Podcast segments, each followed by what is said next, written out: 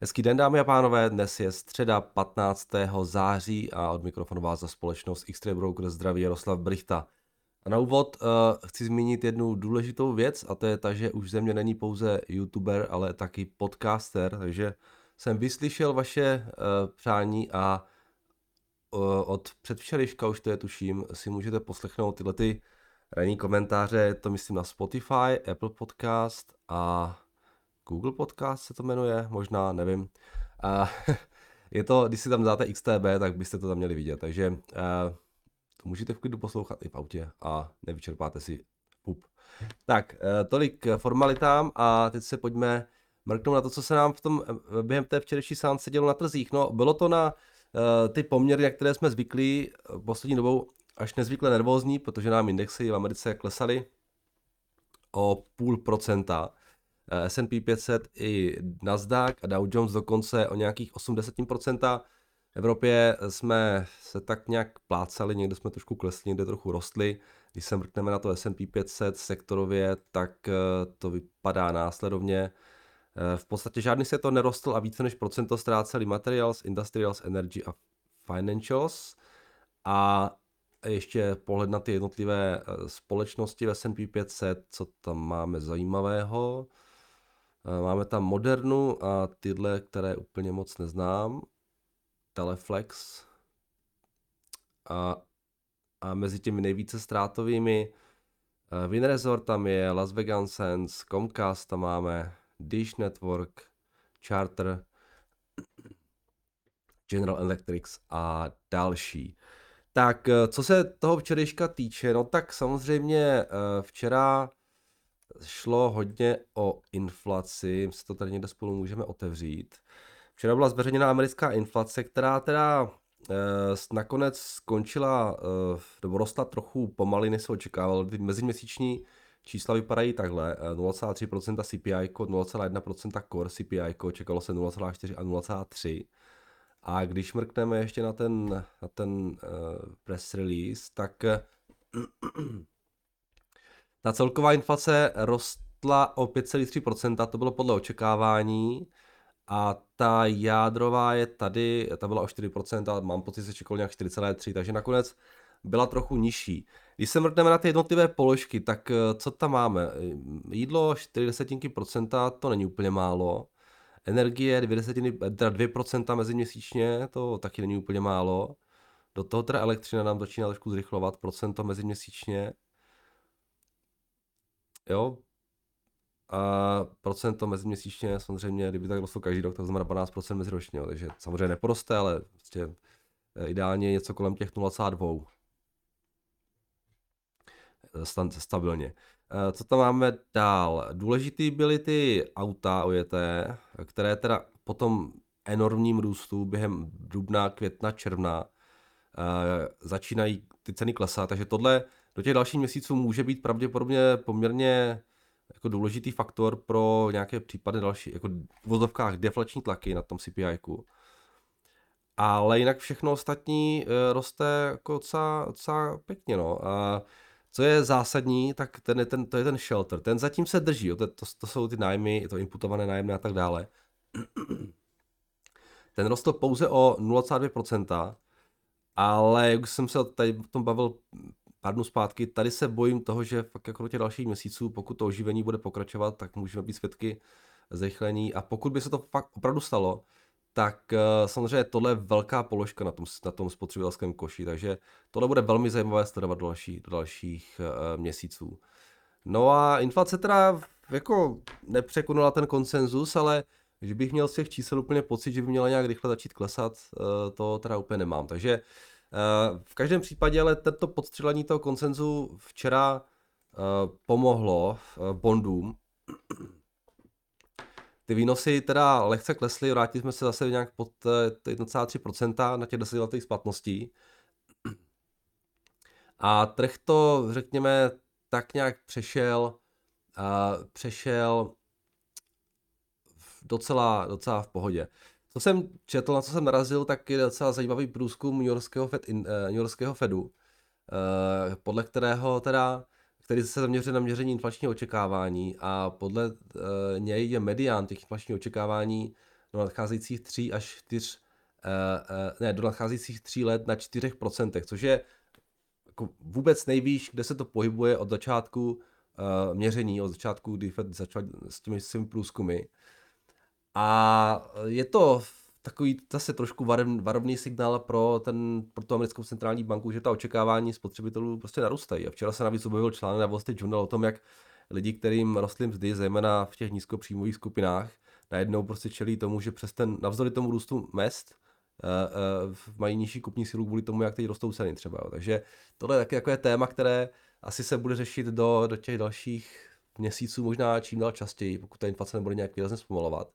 A ještě k tomu, ještě k tomu New Yorkskému Fedu a tomu průzkumu, tak eh, údajně teda z něho vyplývá, že spotřebitelé čekají 10% nárůst nájmu, 9,7% růst cen ve výdajích na zdravotnictví, 9,2% nárůst cen pohonných hmot, 8% růst cen potravin a tak dále. Takže není to jenom o, té, o tom CPI, ale o těch dalších očekáváních a ty už by mohli jako Fed přimět k tomu, aby se začal něco, něco dělat. Takže eh, to zářijové zasedání Fedu, které se konám tuší, koná tuším příští týden, eh, přesně, přesně za týden, eh, tak bude velice zajímavé. Ehm, takže se na ně těšme.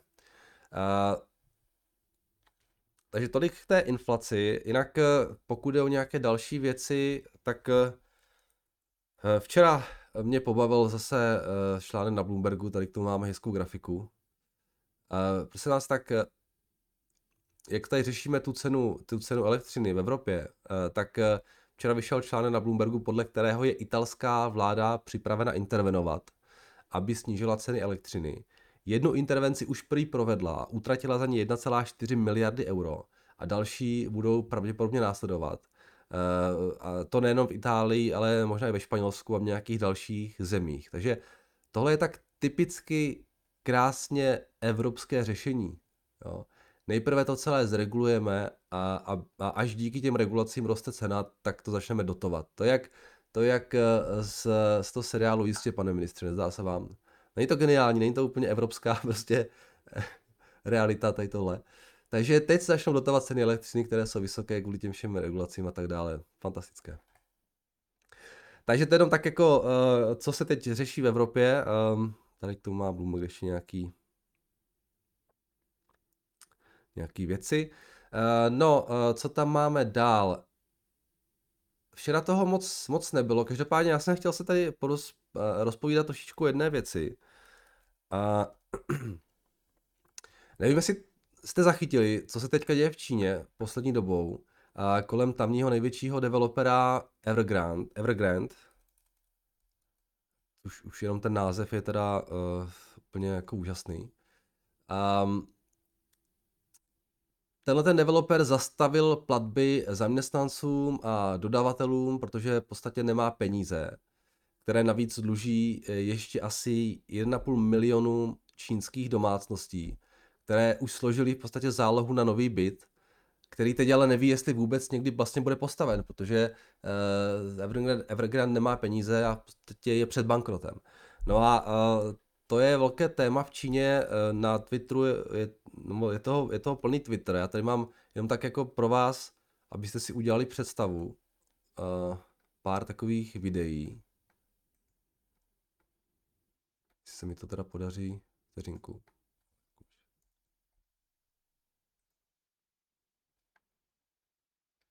Jo, dobrý. Tak schválně, dějte se na tohle. Co se momentálně děje v Číně?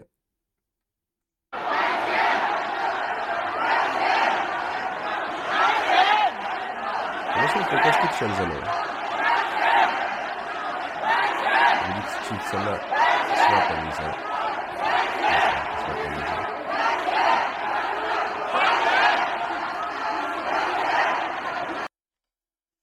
Tady to máme z jiné perspektivy.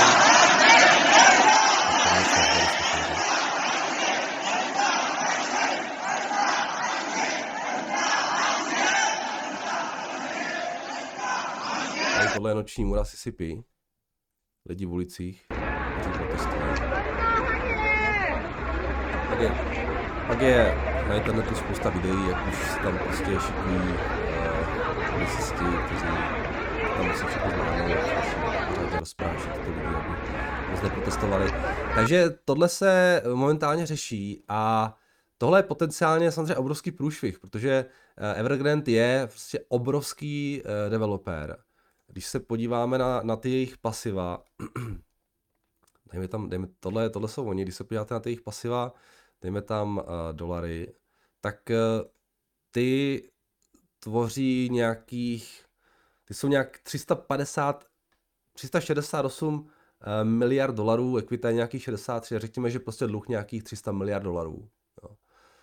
Spousta uh, staveb rozestavěných, spousta, která uh, se má ještě, má ještě postavit, a teď se, teď se nestaví, takže to úplně jako úplná stopka.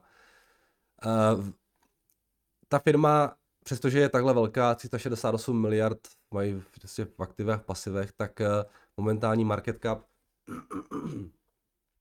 momentální market cap této společnosti je nějakých 4,5 miliard dolarů. Uh, takže v podstatě opravdu před bankrotem jejich bondy se prodávají snad za 20 centů za dolar. Uh, takže hodně v tom dis, distressed eh, teritoriu. A co je problém, tak je ten, že v těch bondech jsou samozřejmě naložené čínské banky. To všechno skupovali, skupoval čínský bankovní sektor. Uh, samozřejmě Evergrande asi navíc nebude jediný developer, který bude mít v Číně problémy. Uh, obzvlášť pokud by splaskla ta bublina na čínském realitním trhu, která je úplně jako monstrózní.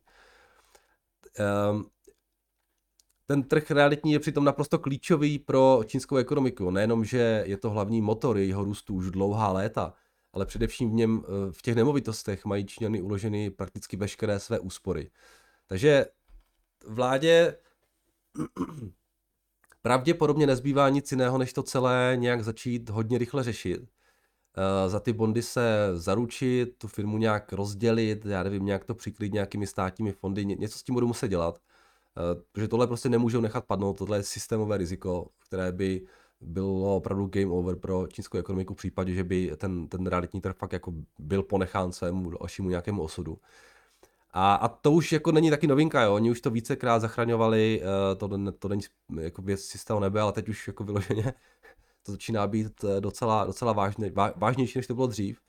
Jo, ale říkám, i tak se zdá docela pravděpodobné, eh, i když to zachrání, že ten čínský realitní trh začne nějakým způsobem zpomalovat. A já tak přemýšlím jenom, jo, jaký to vlastně může mít dopad na nejenom na čínskou ekonomiku, ale především na tu globální ekonomiku, protože vemte si té ocely těch průmyslových kovů, té železné rudy, všech těch vlastně možných stavebních materiálů, strojů vlastně a dalších věcí, které Čína každý rok díky té své obrovské eh, výstavbě a investicím konzumuje a které vlastně nebudou v takových objemech potřeba, jako, jako byly v, do, ještě do nedávna. To, tohle by byla jako hodně špatná zpráva pro řadu společností, odvětví a hlavně asi bych řekl takových těch těžkých odvětví, těžařů, jo.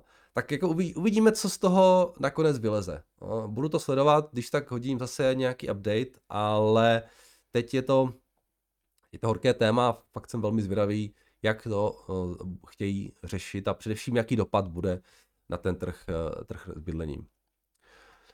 Tak, uh, tohle teda byla jedna věc, kterou jsem chtěl zmínit a víceméně tím máme uh, nějakou tu rekapitulaci hotovu. Když se podíváme na to, co nám dnes ráno dělají futures, tak to vypadá relativně klidně. Eh, ta Asie se nám trošku červená.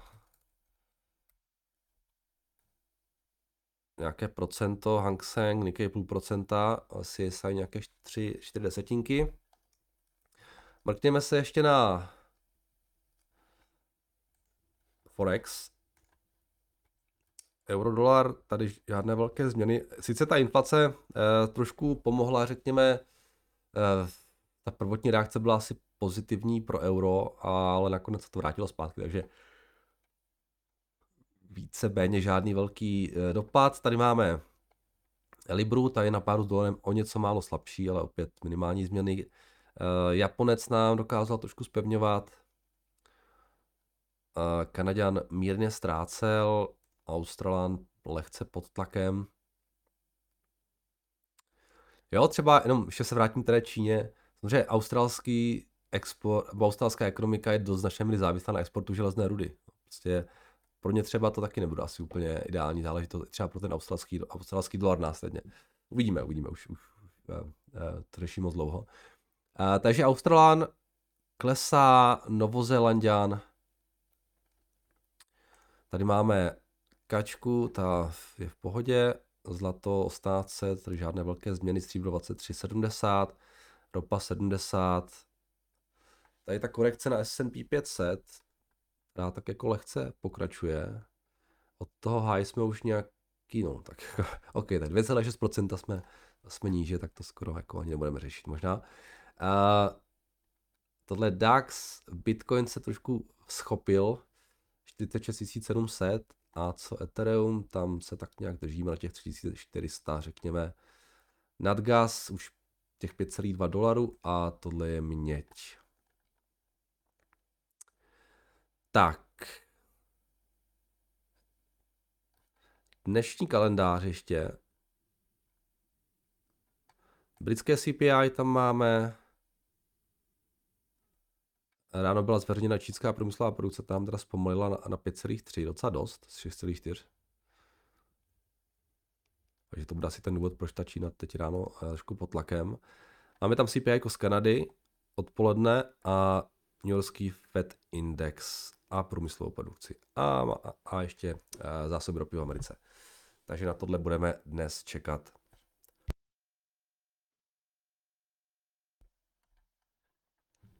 Tak jo, od mě je to asi k tomuhle všechno a pojďme se podívat na vaše dotazy.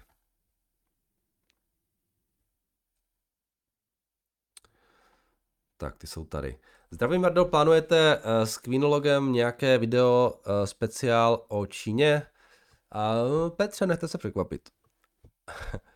tak, Martin. Dobrý den, Jardo. Uh, co byste odporučil začátečníkům? Nějaké konkrétní semináře, webináře, anebo nějakou knihu, jako se nejlepší vzdělávat, dostat se do toho, že jako urobit, určit vývoj trhu z nějakých fundamentálních zpráv je zatím pro mě velmi náročné. Děkuji za odpověď. Martine, já na to nemám, už jsem to říkal vícekrát, nemám žádnou snadnou odpověď. Prostě se zajímejte, čtěte, poslouchejte podcasty, čtěte knížky, čtěte, čtěte výroční zprávy, eh, čtěte analýzy k těm firmám, které vás zajímají, třeba na, právě třeba na Seeking Alpha, kde si myslím, že jsou super věci. A ono, jako, já, není se čemu divit, že jste v tom ztracený, pokud, za, pokud nějak začínáte. Já jsem byl taky a všichni byli, ale čím víc času tomu věnujete, tím víc tomu budete, do toho budete postupně pronikat. Ale jakože bych vám dal nějaký zdroj, běžte tady a tady vás to naučí, to fakt vám nedám. Jo. Uh, Počtěte si Buffetta. Uh, přečtěte si nějaké jiné investory, které, kteří jsou jako zajímaví, jo, zkuste se mrknout na, na, na, na Lynche, jo, taky prostě vynikající. Já teďka čtu z chodu okolností knížku, uh, doporučuji všem uh, od Petra Thiela uh, Zero to One, vynikající, vynikající knížka, která je v podstatě určená lidem, kteří chtějí třeba začít startup, což já teda rozhodně nejsem, ale já se na to dívám z té z druhé strany, jako, jako investor do firm, který potenciální investor do firm, které začínají a jak vlastně, a, a ty, ty tam jako perfektně mluví o tom, co, jak poznat firmu, která bude tou velkou firmou, nebo bude mít šanci na to být tou velkou firmou. Jo. A tam jsou vynikající myšlenky prostě od něho v tomhle tom směru. Takže tohle si myslím, že, že může být taky fajn. A takových knížek je spousta. Jo. Um, a když budete číst jo, jednu, druhou, tak vás to nas, postupně nasměruje třeba se na další knihy a tak dále. Takže uh, zajímejte se o to, věnujte tomu čas a to přijde. Jo, ale, ale chce to čas.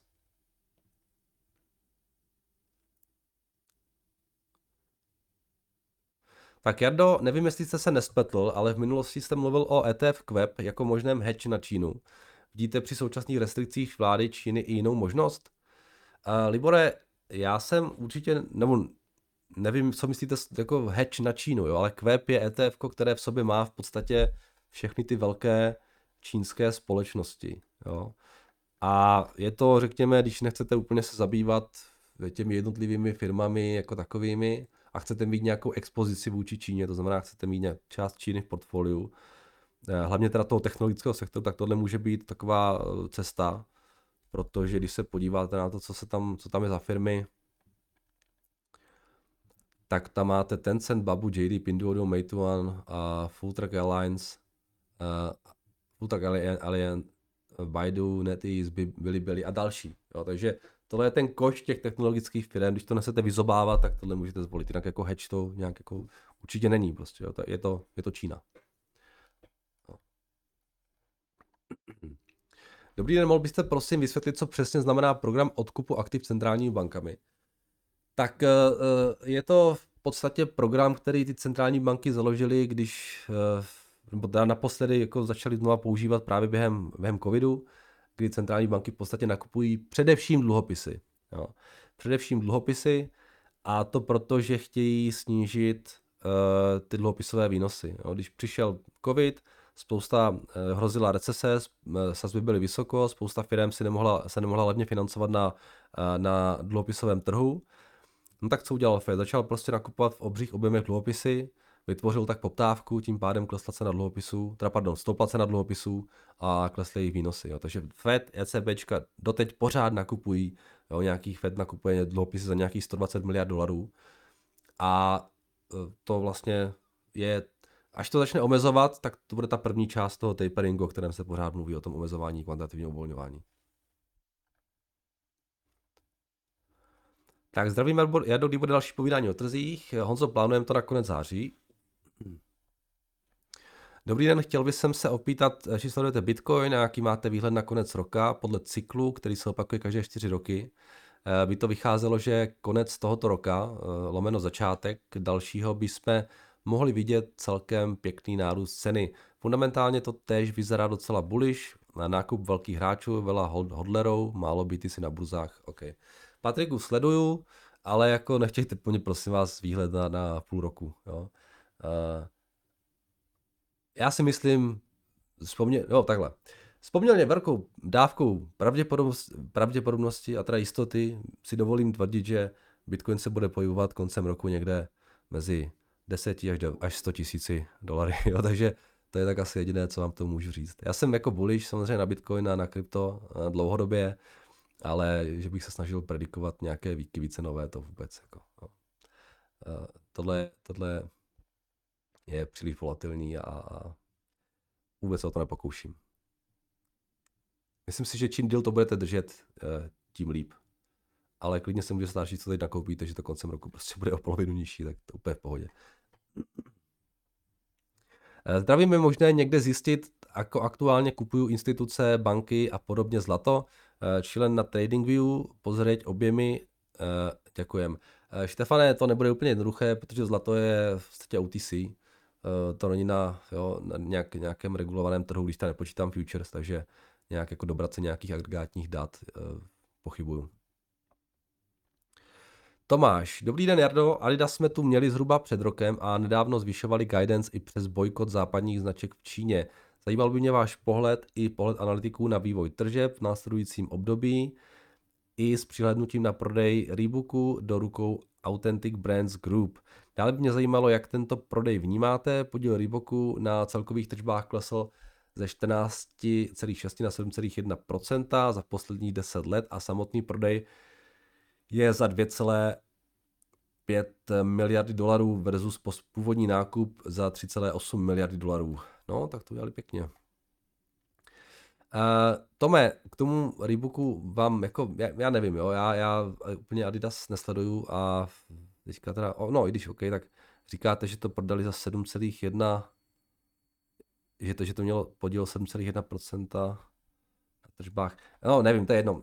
Tady tohle úplně jako nedokážu ohodnotit, protože jsem se tím jako nezabýval. Ale na ten Adidas se můžeme podívat. Každopádně jako zjevně, když to koupili za 3,8 a prodávají to za 2, kolik? Za 2,5, tak um, to nebylo úplně povedená, povedená akvizice asi, ale to už asi víme všichni. Nevím, nevím, kolik na tom měli peněz, na tom Reeboku, kolik to dělá ta, ten segment uh, na zisku, takže jako těžko to nějak jako hodnotit, jestli to je drahé, levné. Ale když se mrkneme na tu společnost jako takovou, tak market cap nějaký 20, 58 miliard dolarů. tržby 21. A vidíte, že ta firma v podstatě dlouhodobě na tržbách stagnuje. Oh, OK, tak dlouhodobě. No, tady byl docela pěkně ještě růst, ale od toho roku 2017 se tam nic moc neděje.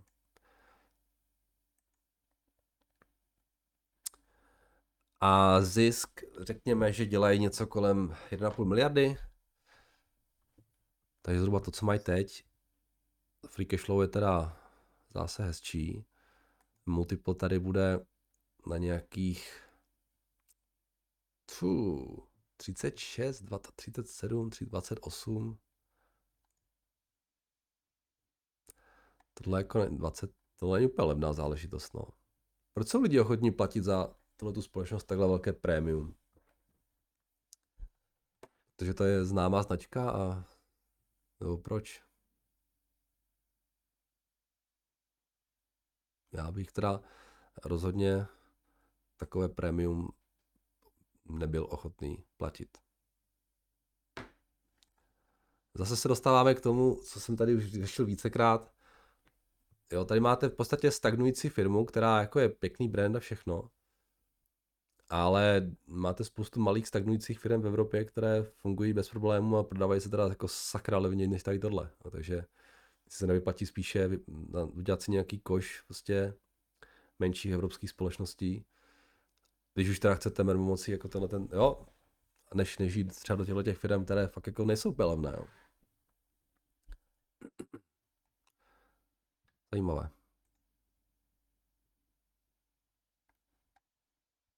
Tady ty multiples ale dlouhodobě jsou vysoké.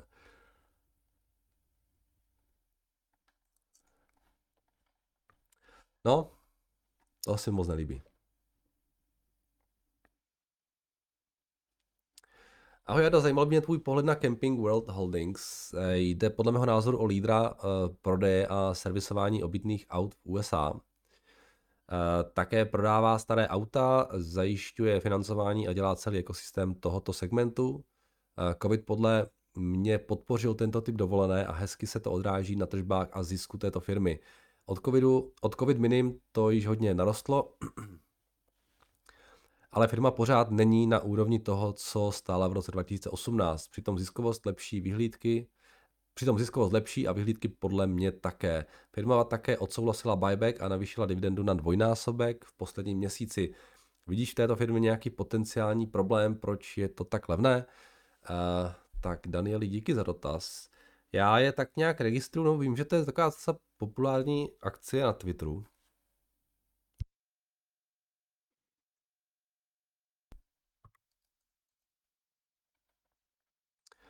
Té skupině lidí, které, které sledují.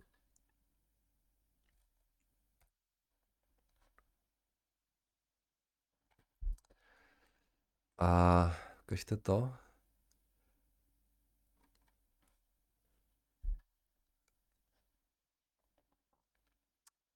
sedm miliardy. No proč je to tak levné? No samozřejmě, protože uh, to srovnáváte s tím, s tím, ten multiple je dělaný, respektive vytvářený uh, těmi, jako, těmi velmi silnými čísly z těch minulých kvartálů, jo. A teď je otázka, jestli budou schopni tyhle ty skvělá čísla opakovat i v dalších letech. Tady v případě této firmy vidíte, že teď mají být teda hodně silný rok.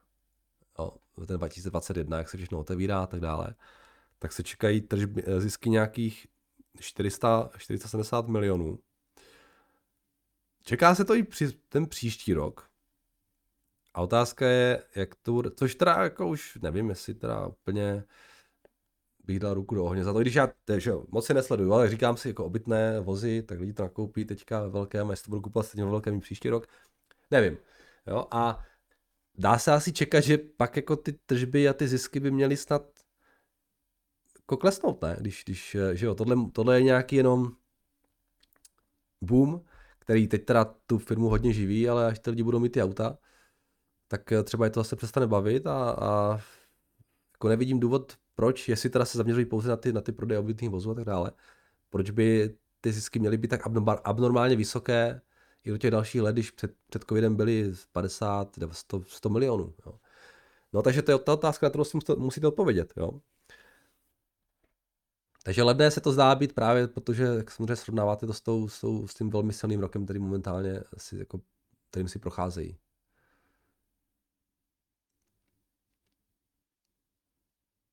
Takže asi tak. Jo, řada firm je, je v tomhle tom cyklu a, a bacha, jako klamou, můžou často kla, klamat tělem. Jo, já, ne, já neříkám vůbec, jako, že, že by ten trend nemusel pokračovat, jenom tak já, já za tu firmu až tak moc neznám, třeba má ještě nějaké další zdroje revenue, o kterých nevím, nebo prostě to je jedno. Ale jenom tak jako můj první pohled na to, jo, jak, jak o tom uvažuji. Hlouběji jsem se do toho nedíval. Jenom třeba ještě můžu na ty segmenty se podívat. Jestli tam má ještě třeba něco tam. Ještě má nějaký ten outdoor retail, retail ten, co ještě tam jako spadá. Product services, no. No, tak bacha na to, no, aby prostě za, za pár let ty zisky nebyly třeba jako výrazně nižší. Tak, eh, jdeme dál. Dobrý den, mohl bych poprosit o váš názor na amerického výrobce baterií Quantum Scape. Jak se, jak se vám jeví jejich money management? Přijde mi lákavé,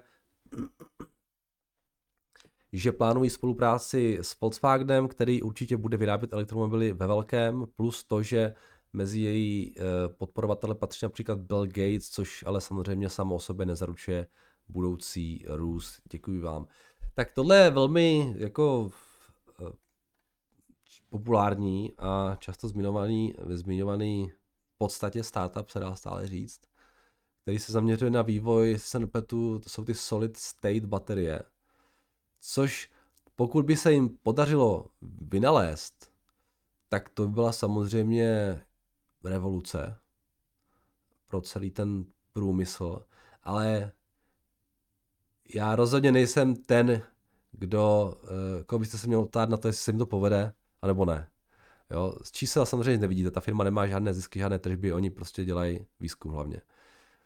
A jestli ten produkt budou mít za rok, za dva, za tři, za čtyři, za pět, anebo nikdy, to já nevím.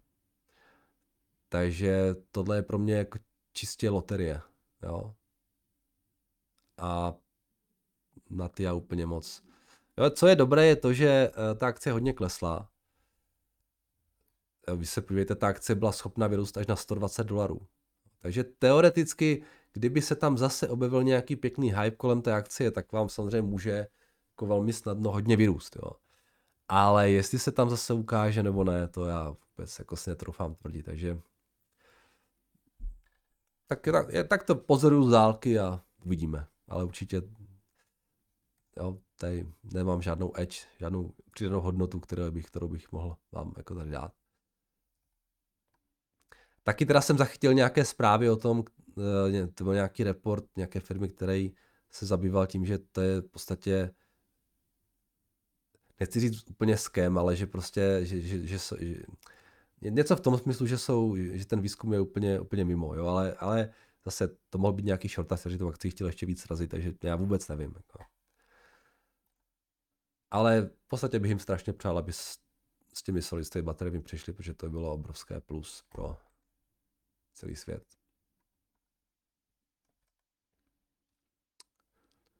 Tak.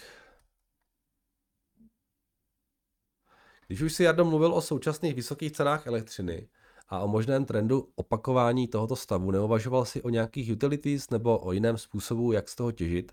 Vím, že tento růst již započítán ve valuaci firm, což vidíme například u Česu, ale Jo, že už je započítán, co vidíme například u Česu, ale sám si říkal, že by se tento trend mohl do budoucna ještě opakovat. USA máš Vistru, ale co Evropa? Čes řídí, mamla, Čes řídí mamlasové, takže nepřipadá v úvahu. Nenapadá tě něco jiného. Tak i přesto, že to řídí mamlasové, tak uh, je to momentálně jako velmi silné proxy na ceny elektřiny. Takže krátkodobě uh, to smysl dává uh, a samozřejmě dlouhodobě asi úplně ne. Eh, co já mám v portfoliu, co teď momentálně funguje, tak eh, to jsou ti těžaři uhlí, to RLP, teď jako hodně roste, protože ty ceny uhlí taky docela nahoru a v podstatě i těžaři zemního plynu, řekněme, fungují. A dokonce teď jsem se díval i na ten uran, což mě teda, jako, když se podíváte na, na futures na uran, jo, tak dívejte se, co to udělalo za těch posledních pár týdnů. Jo, takže všechno, co má něco společného s energiema, tak uh, jako prudce, prudce narůstá. Takže, ale zase není už na to pozdě teď, jo, uh, to jsme v tom měli být uh, dřív, no, jo. Takže mě, mě funguje momentálně to RLP, já jsem to uhlí kupoval, to byla pozice, která, s kterou jsem se natrápil strašným způsobem, ale pak jsem mi jako dost jako výrazně nařadil na těch třech dolarech letos, takže, uh, nebo to bylo ještě loni, už někde to bylo, takže uh, ta, za mě to byla čistě spekulace o tom, že to uhlí je na tak jako katastrofálním stavu a že právě může někdy přijít den, kdy bude zase hodně potřeba, takže ten den přišel a uh, teď, teď konečně, konečně ta pozice prostě začíná být jako, jako moc pěkná. A, ale jakože bych teď měl potřebu naskakovat do něčeho nového, tak to určitě nemám. Jo, protože protože um, už to všichni ví, že ten průšvih nastal. Jo. Je, takže v podstatě je pozdě. Samozřejmě může být mnohem větší a ty ceny můžou být ještě výš, ale na to už se moc spekulovat nese, protože už jako naskakujete do trošku jako rychle jedoucího vlaku a ten by vás taky mohl přejet. Jo. Takže tak nad tím teď uvažuji. No. Já vždycky rád naskakuju do stojícího vlaku, i když třeba ještě může uh, dlouho stát. to bylo třeba to uhlí. To bylo strašné trápení s tím. Tak. A jdeme dál. Dobrý den, Jarda, hovořil jste tady často o For Farmers jako konzervativní investici k úklidu keše do bezpečí. Eh, má sice hezkou divy, ale poslední uh, půl rok jenom klesá. Uh, no tak já naštěstí jsem do toho neskakoval před půl rokem. Ale to je třeba ten vlak, který momentálně stojí, nebo možná řekl bych, že, že trošku couvá. A rizika tam jsou tady, rizika tam jsou tady ve formě snižujících se marží kvůli konkurenci. Nedávno tady byla zmínka o PNL, holandská pošta, dividenda 8% a za poslední půl rok aspoň neklesá. Je pravda, že jim asi pomohl covid, ale lidi se naučili kupovat online, tak snad jim ty tržby moc nespadnou. Navíc tam navyšoval pozici Křetínský, což není asi důvod k nákupu, ale asi by to nekupoval, kdyby věděl, že to půjde do kytek. Eh, není to vhodnější akcie k úklidu keše s dobrou divy, což může mnohé investory oslovit eh, a větším potenciálním růstem do budoucna. Eh, Petře, asi je. Nebo je trošičku jiná, jo. Zase je tam ten, ten, ten, ten, ten vítr ze zadu, ten vítr v těch plachtách, tahle ta firma má, na rozdíl oproti tomu For Farmers, který pokud přestane vanout, tak může tu firmu trošku zpomalit, zatímco pokud přestane vanout u toho For Farmers, taky může trošku pomoct. Jo. Takže to je taky, jo, já, ten For Farmers je trošičku padající nůž, já jsem tak jako trošku masochista eh, někdy, takže eh, já radši nakupuju to, co všichni prodávají, i když samozřejmě jsem si vědom toho, že to můžu prodávat ještě, že, že, to, že to zázračně nezačne růst v momentě, kdy já to nakupím samozřejmě. Jo. Takže ta pozice taky není ani moc velká, to nevím, ani na 1,5%. A, ale jo, ale i tohle, i to PNL, eh, mně se taky líbí. Jo. A těch firm je víc, které, které jo, jsme se o nich bavili tady dřív, takže jo, možná dává smysl to trošičku naředit mezi více společnosti, abyste měl tu expozici třeba jenom vůči jedné, jo. Ale jo, eh, souhlasím s váma taky jako dobrá, podle mého názoru, varianta. Tak a to je dámy a pánové vše. Takže děkuji za pozornost, no a uslyšíme se zase zítra. Mějte se a naslyšenou.